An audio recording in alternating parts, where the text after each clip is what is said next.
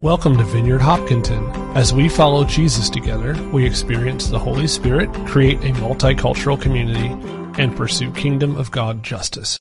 Uh, so Phyllis Tickle, uh, which is a great last name, but she uh, wrote this uh, that every 500 years, give or take a decade or two, the dominant world culture goes through a time of enormous upheaval, a time in which essentially every part of it is reconfigured.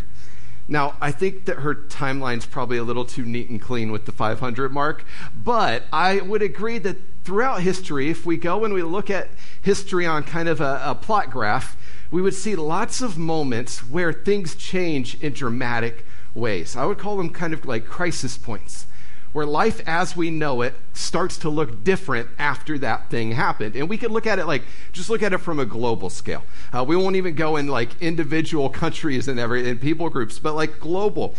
We go back to the 1900s. We think of World War II, World War I, uh, the Spanish flu, the progress that was made, the way that the world looked different after those events. You go back a little bit further and you see uh, kind of the colonization of Asia and Africa and the Americas and the dramatic way that that changed how life was done throughout the world. You go back a little bit more in things like uh, the reformations of the church that were spurred on in the 1500s by the printing press being created, and the way that having the written word all of a sudden changed so many things dramatically uh, throughout the world. And just before that, there was people like Christopher Columbus discovering everything for the first time, and all these new lands being found for the first time, uh, and the way that that changed it. Uh, and then you see, you know, even further back, the, the rise of different empires and the fall subsequently of other empires, and the dramatic changes in our world. And of course, there's lots and lots of other little blurbs on the plot graph, if we were looking at it, that show these places, these crisis points where culture, where society is changed in dramatic ways that it never goes back. It just moves forward, right? And if we look at our world today, I would say what we've just gone through in the past couple of years has put us at one of those little plots on a graph. We've reached, we've gone through, or we're in, maybe even still, a crisis point, so to speak, within our culture where things from 10 years ago, like I thought about this, I don't even remember what it was, but there was something that I was talking about from 10 years ago. And I was like, we don't even do anything remotely like that anymore. Like, that's how much our world has changed that quickly over the past few years, if we look at it. And there's these crisis points where culture is not adjusted, but it's reconfigured, it's remade. You know, uh, this is the furthest I will ever go in talking about medical theory because that is not my specialty. Uh, but Hippocrates, when he defined a medical crisis, he said that it was the point in the progression of a disease at which either the illness wins and the patient dies, or the illness loses and the patient recovers. Essentially, the crisis point occurs when the body has reached a point where there's only two options you either die or you recover. There's no other options along the path. It's kind of a breaking point. And we could look at society and we could say that there's these crisis points where it's like either break or be remade. And we look at our world right now and we can see this on a, on a macro scale uh, in, in, big ways where our world has been changed. You know, the, the pandemic led to extreme social and political unrest, to economic downturn, uh, to actual wars. In micro ways, where it's led to lost jobs and, and financial stress and struggles and health issues and unprocessed grief over the loss of people that were loved and uh, fear and anxiety over the social and economic uh, unrest and wars and rumors of wars. We could see where culture, like crisis, has forced us to bend, right? It's brought us to this, like, kind of fragile place. But good news, I'm not here this morning to depress you or to make you really scared. That's not what I'm actually going for. You might be like, oh, I feel like I'm watching CNN or Fox right now. Like, please stop. Uh, that's not actually my goal this morning. Because I think there's real hope in this. And here's why Because throughout history, in the Bible and in just history of humanity, we've seen people at spots like this who have experienced something powerful and transformational, who have experienced revival in moments like this. There's something that happens when we reach this point where change can happen in dramatic ways. And so the question in times like this is how are we going to respond to the pressure? With faith or with fear? The Bible gives examples of how to respond with faith, and one of those is found in the section we're going to read today in Jonah chapter 3, where we get to talk about Nineveh and the only optimistic, happy part of the entire book when God saves the people of Nineveh. And so that's where we're going to be if you have your Bible and you want to open to that. But you see, Nineveh's reached a crisis point. A place where continuing on the way that they were going was no longer an option because God has said that the way that you're living is so bad that I'm going to destroy you unless. Continuing on wasn't an option, so how are they going to respond? And the beautiful thing is that Nineveh, the people there, they respond by getting on their knees and asking God to come and to save them.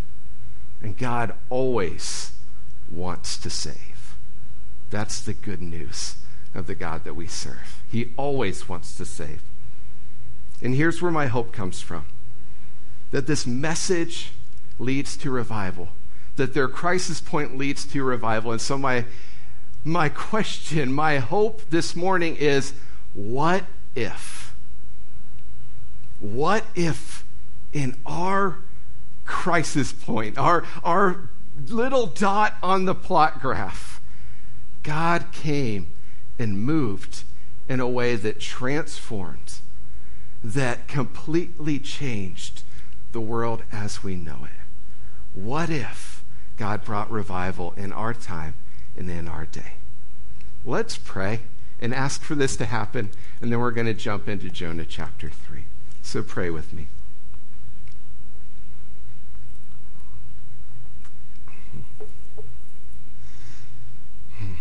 Jesus, we just thank you for your presence that's here with us. And Jesus, you said that we could ask for the Father to send workers to the field because the harvest is ready. And so we just ask that you'll ignite a renewed passion inside of us, your workers, your people to bring the message of revival to our world, to those that we're around. May we preach salvation clearly to those that we engage with through our words and through our lives so that they'll see you and that they'll know what it looks like to encounter a living God who's moving. Let us be missionaries in our communities, in our towns, in our neighborhoods that bring your good news to all people, to every tribe and tongue in our world. And we just pray, Holy Spirit, that you'll come and revive us again, that the same way you did uh, in that Pentecost day where you came and you, uh, you brought your spirit and then change happened on a grand scale, that that'll happen in our communities, among those that we know, that will be propelled out of this building into the streets with the good news, the message of your love and of your salvation. Come, Holy Spirit, and move in powerful ways in our day and in our time. In Jesus' name, amen. Amen. Okay, if you have your Bible there, open up to Jonah chapter 3, and let's read this together. If you don't have Bibles, they're in the back too if you want one. Or you can read on the screen. Here's what it says Jonah 3, verse 1. Then the Lord spoke to Jonah a second time Get up and go to the great city of Nineveh and deliver the message that I have given you. This time, Jonah obeyed. Uh, you like that? That's nice. This time, he actually did it.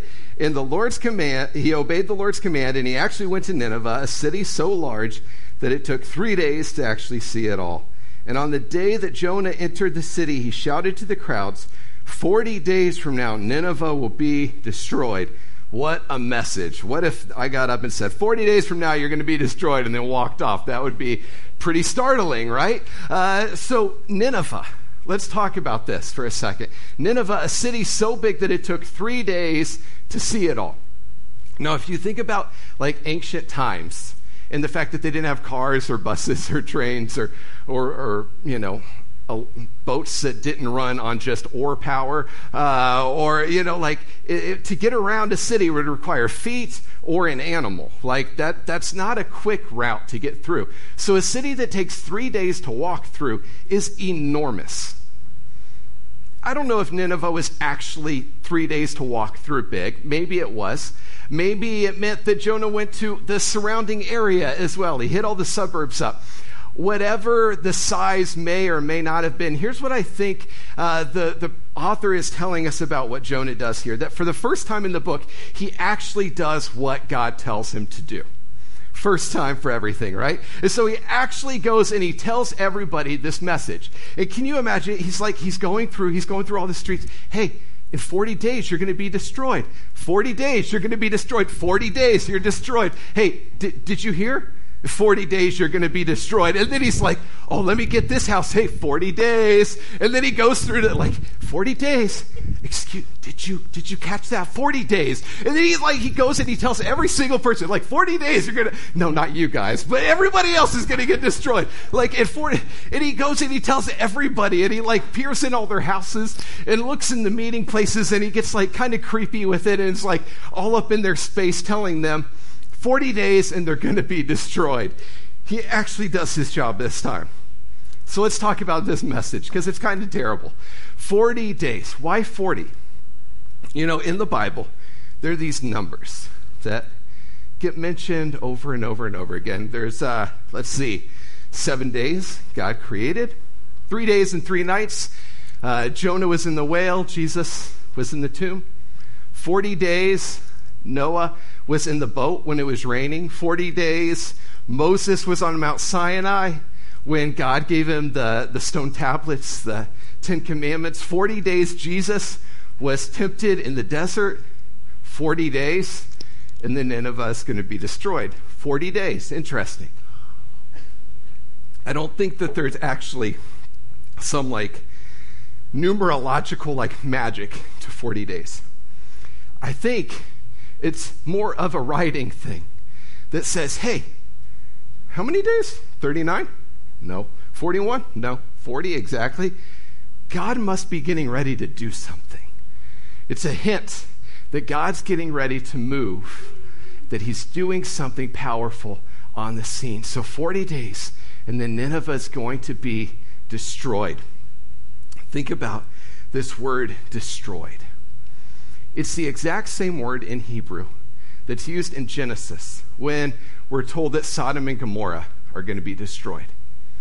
The only community that we're told that God looks at their wickedness, He gives them a second and a third and a fourth chance, and they still decide that they can't change. And so He destroys the entire area.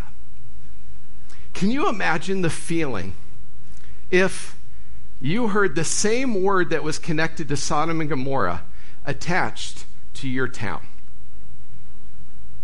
The same exact word that's used for the only cities to be destroyed by God is attached to Hopkinton or Holliston or Westborough.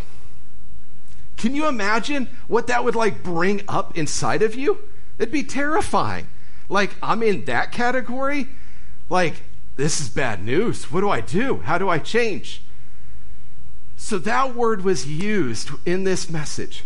But the interesting thing is, is that that same word in Hebrew has actually two meanings. It can mean like fire rains down from heaven, everybody dies. We understand that, that usage. The other thing that it can mean, though, is really interesting because it can mean to turn around or transform. And so Jonah's going around saying, Hey, Nineveh, you have two options. You can be destroyed, like Sodom and Gomorrah, or you can turn around and be transformed. Which is it going to be? Which are you going to choose? Destruction or transformation? Which way are you going to go? And then let's look at verse 5 and see what they choose. The people of Nineveh believed God's message, and from the greatest to the least, they declared a fast and put on burlap to show their sorrow. From the greatest to the least. I mean, this sort of like every single person doing it is unprecedented. It's unheard of. It would only be classified under revival. That's the only word to, to use for that sort of spiritual transformation on a massive, everybody scale. Everyone changed. And I love what Mark Sayers wrote about uh, kind of patterns of revival. He says, We've learned from history that renewal occurs when people get to the end of themselves for renewal or revival to come, we must reach the point where we make a choice to no longer tolerate our current state of being. The Ninevites reached a point where they knew that they couldn't tolerate to keep living and doing the same things that they were living and that they were doing. Something had to change. The status quo was no longer an option because it was going to lead to destruction. I mean, they, it's not like they had a choice in this, really. You know, I, well, I guess they could, but it wasn't going anywhere good. They knew where that was going to lead, and so they had to change the way that they were living. Otherwise, destruction was coming. And in that place, they decided to ask God to move. And I think in our current crisis point, if we want to see revival happen in our world, to see God come and move in this sort of a grand scale way, we need to be aware of the patterns of revival, the way God moves in our world. And so I want to talk about some of these. You know, the first thing is what I just talked about that a group of people decide that it's time to change, that they have to change, that there's no continuing on the path that they're still on. They reach the end of themselves and something happens and they recognize a need for God. Can you relate to being in a place where you look around and you're like, something has to change? Have you ever felt that internally? Have you ever felt that when you look around, you're like, something has got to change? We're pulling too far away from God and what God's message is for our world. And at that moment, God always sends somebody with a message. You know, He sent Jonah to Nineveh, the worst evangelist of all time. But He sent Jonah still. He sends Peter and the disciples in Acts chapter 2 to Jerusalem on the day of Pentecost. 3,000 people come to know Jesus in one day. That's pretty amazing. In the, the first Great Awakening in the U.S. and in England, he sent people like George Whitefield and Jonathan Edwards and, and John Wesley. In the Second Great Awakening, he sent people like Charles Finney. In 1904 and 1905, in the country of Wales, England, he sent somebody named Evan Roberts, and revival happened. In 1906, uh, to the inner city part of Los Angeles back in the day, to Azusa Street, he sent a man named William Seymour, a shocking person, to lead a revival revival in that time. At other times, he sent Aimee Semple McPherson and Catherine Booth and Billy Graham. All of these people and many, many more as messengers with the message of God saves. But here's the beautiful thing none of these people were famous until God moved. You may have heard their names, but it's only because God did something powerful. They weren't famous ahead of time. They wouldn't have been famous if God wouldn't have moved. But because God moved, we know them because he did something powerful and transformational. And what I want us to get with that is God doesn't send famous people, he sends willing people. Are we willing? Not do we have a big enough Instagram or TikTok platform? Are we willing to go? Are we willing? You know, I didn't pay Ross to give Alpha a blurb this morning, but he did a good job. Uh, and I want to invite us this fall to be people with a message. This is an easy way to go and to share the message of God's salvation with somebody around. You don't even have to tell them everything. Just tell them to come on Sunday nights here to the church and we'll give them good food. Like, that's a pretty easy invite. But if you know people that are, that are curious, that, that are questioning, that are interested in God, but maybe Sunday morning feels a little too intimidating and they want it on a smaller scale, uh, if you yourself fit into that category, Alpha would be an awesome place to start and an awesome thing to invite people into. It's a place to be able to, to learn about Jesus, to ask questions, and to make friends, to get to know people. uh, and to dig in in community in that way. And it's helped literally thousands of people to know Jesus. And so I want us to watch a video of somebody whose life was changed through Alpha. Uh, and so if you'll turn to the screen. When we get here, everything was a mess for us.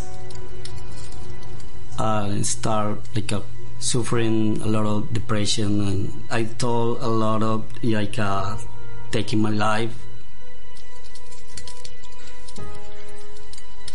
I leave my family for a couple of months. I started like a drinking a lot of pills. I remember it was like a 22 pills per day, suffering more than 10 panic attacks per day. Everybody in my family was like uh, falling apart. Like my daughter, my son, my wife. The family was like a mess. My parents coming here, it actually felt quite difficult because it almost like the roles shifted. They didn't know the language, they were immigrants. I was in a very unhealthy place myself, and then I had to kind of step up and be almost like their mom. Through that, also seeing my dad go from being my hero to being a broken person. And he would say things like, I hate you guys. I don't want to be with you. a friend of mine he invited me to the church. At that point i didn't go to church any church. I didn't believe in god. I just was like a lost. And i went to the church on sunday and i hear about alpha and this friend uh, invited me to alpha the next the following monday and we came to alpha together it was a fantastic experience and when I came to Alpha, everything changed in my life. I clearly remember the day that my dad came home and said, I- have been doing this thing called Alpha, and I thought, like, that's crazy. Like, my dad is doing something at a church. I couldn't deny the fact that my dad had changed so radically. I remember when he asked me to come to Alpha, he said, You'll meet people that will be healthy and good for you. And when he said that, I kind of thought, yeah, that's what I need. I just, I need good friends. I need healthy friends. The first night, I just remember being like, they're all overly friendly, but they're so good. Like, if this is true, like, I'm never leaving this place.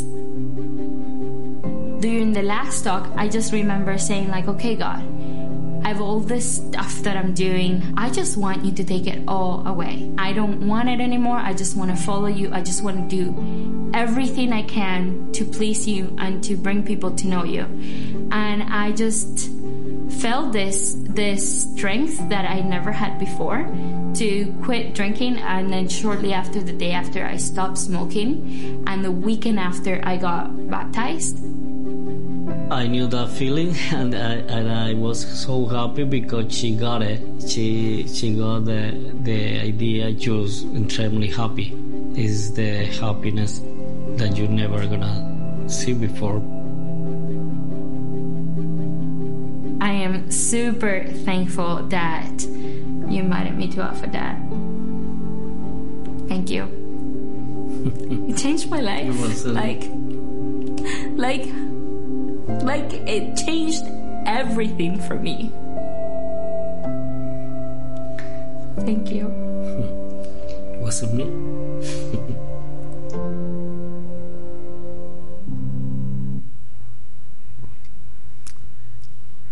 he's a desperate man in a desperate spot, and somebody offered him Jesus. Uh, that's the best gift we could ever give anybody. So I just want to encourage you. If you have somebody, maybe you're watching that and you're thinking of somebody, invite them to church, invite them to Alpha, invite them to meet Jesus. Uh, it will change everything. So, what's the next thing in revival? You know, it's kind of like what they mentioned the message just cuts to the heart of those who are hearing it. And I think it's a simple equation, really. It's truth plus opportunity. the truth of who Jesus is, plus somebody in a position where they want to meet Jesus, where they're, they're ready, where they're ready to hear the good news of who Jesus is. And in Acts 20, Paul shows us what this looks like. He, he tells the Ephesians about what he did when he came to them. He says, I never shrank back from telling you what you needed to hear, which is the truth, either publicly or in your homes, which is opportunity. I've had one message for Jews and Greeks alike. So here it is. He tells us what the truth is the necessity of repenting from sin, turning to God, and having faith in our Lord Jesus. Truth plus opportunity, when those two things meet, it leads people on a path to repentance. And you see, you can't have revival without having repentance. Those two are connected, they're necessary uh, companions. They cannot be separated. If you're going to have revival, you're going to have massive repentance, changing transformationally in how we live our lives. Without repentance, revival can't come. And then the last thing that we need to acknowledge when we talk about revival is that only God saves. That's kind of the, the frustrating and the amazing thing of it all is that like we can't make it happen. I could tell you all the right things, but if God's not speaking directly to your heart, well, you know, that's all that it is. God's the one who saves. But the good news in that is that God saving means that He goes to whatever extent that He needs to go to make sure that you hear the good news of His love for you. And I love hearing stories of this stories of people who are saved in like extraordinary ways. You know, I, I, heard a story recently of an elderly Afghan woman who had recently been resettled in Athens. And so she was there by herself because her family was still in Afghanistan and they hadn't uh, made the trip over yet. And so she would go uh, pretty regularly to this community center uh, to get support. And when she was there, there was a pastor who worked there, and he would come and offer to pray with her and, and to connect with her. And she would just kind of laugh him off and, you know, push him away. I mean, she was from a, Muslim country. She was presumably Muslim. Like, it just wasn't, she wasn't looking for a new religion. Like, that wasn't what she was uh, asking for at that point. And so she would laugh him off. And then finally he said to her, Well, what if God revealed himself to you and, told, and like shared the truth with you? Would you follow him? And she just laughed and she was like, Nonsense question. You know, like it doesn't even matter because it's not going to happen. A couple weeks later, she's walking to the community center. She gets there and the door's locked. Nobody's there. So she sits down on the bench outside of it. And as she's sitting there resting to, to go back home, she sees this bright light that fills the entire space that she's in. And she sees a shadow, not just her shadow, but another person's shadow over top of her. And she hears a voice speaking in her language saying, My daughter, my daughter, the door is open for you. Come.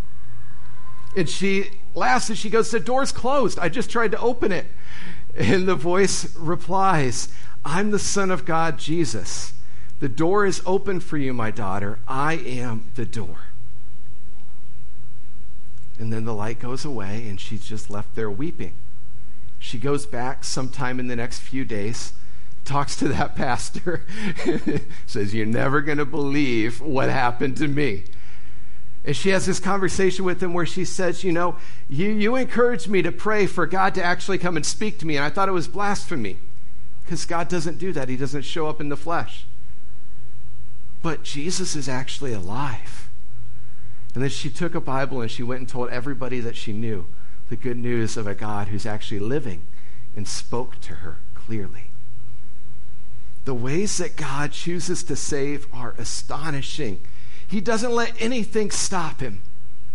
If he wants somebody to come to know him, he's going to break through all the walls to lay it out in front of us. Now, we can choose to say no, but he's going to keep coming and he's going to keep giving us opportunity after opportunity and after opportunity to meet him and to encounter him. So, who are we to say no when he asks us to go? Let's look at what happens in the end of Jonah chapter 3, verse 6. When the king of Nineveh heard what Jonah was saying, he stepped down from his throne, took off his royal robes, he dressed himself in burlap, and sat on a heap of ashes. Then the king and his nobles sent this decree throughout the city.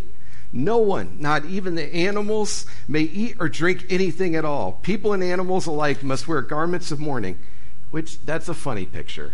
Like like donkeys in sackcloth or something. I don't know what that means, but and everyone must pray earnestly to God. They must turn from their evil ways and stop all their violence. Who can tell? Perhaps even yet God will change his mind and hold back his fierce anger from destroying us. Who can tell? What we're seeing here is personal renewal that is affecting culture, that's affecting society on the grand scale of revival. Now, I'm not talking about politics. This isn't a politician meeting Jesus and then enacting rules and laws that make it impossible to do anything else. This is somebody encountering Jesus, being changed all the way through, and the spiritual transformation that goes out then changes an entire society. That's that's what's going on here. Who knows? Perhaps God will move. And then God does it. The most hope filled verse in the entire book is verse 10. When God saw what they had done and how they had put a stop to their evil ways, he changed his mind and did not carry out the destruction that he had threatened. He changed his mind. Beautiful. George Campbell Morgan once said that Jesus didn't come to persuade God to love, but to show us that God never ceased to love. He didn't come to make God change his mind. He came to make me change my mind and to tell me that when I turn back to God, God is far more than halfway to meet me. Friends, this is the good news, the hope that's found in the story of Jonah, that God wants to save and that he's working to do that very thing. Jesus came, he lived, he died, he rose again so that we could be in relationship with him, so we could be reconciled to him. And so the question for us this morning is will we respond like the Ninevites did? Will we turn and in repentance say, God, come and save us? Will we ask him to move in our point of crisis in our world? If you're tired of the bending, of the pressure, you're in a good spot for revival to come. If you realize that the way that you're living is no longer able to continue, that you've reached the end of it and it has to stop, then you're in a good place for revival to come to your life. Because Jesus came to save us. That was what he came for, to show us the way to him. And so the question for us is are we willing to move towards Jesus? Are we willing to move towards Jesus?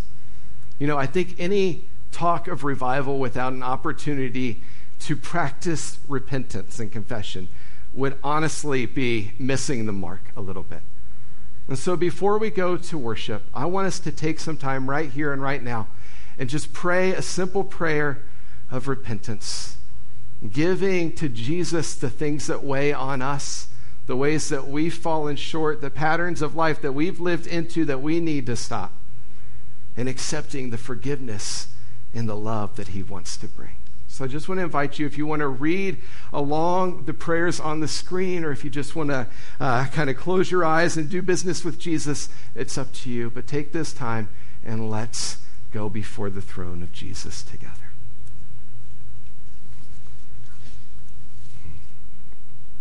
So let's pray. Almighty God, patient and always good, I confess to you with my whole heart my neglect and forgetfulness of what you have commanded, my sin and what I have done, thought, and said. If that brings anything to your mind, just take a moment and admit it. Confess it to Jesus right now.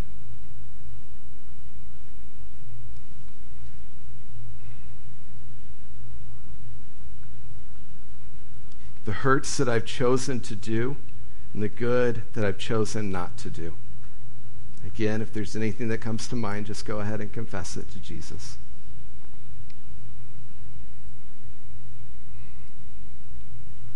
Father, forgive me for I've sinned against you and raise me to newness of life through Jesus Christ our Lord. Friends, here's the good news. Let the God of love and power forgive us and free us from our sins. Heal and strengthen us by his Spirit and raise us to new life in Jesus Christ our Lord. We thank you that you're a God who forgives, that you're a God who saves, and that you're a God who is alive and who is actively moving in our world today. And so, with that, we say, Come, Holy Spirit, fill us, fill this place. In Jesus' name, amen.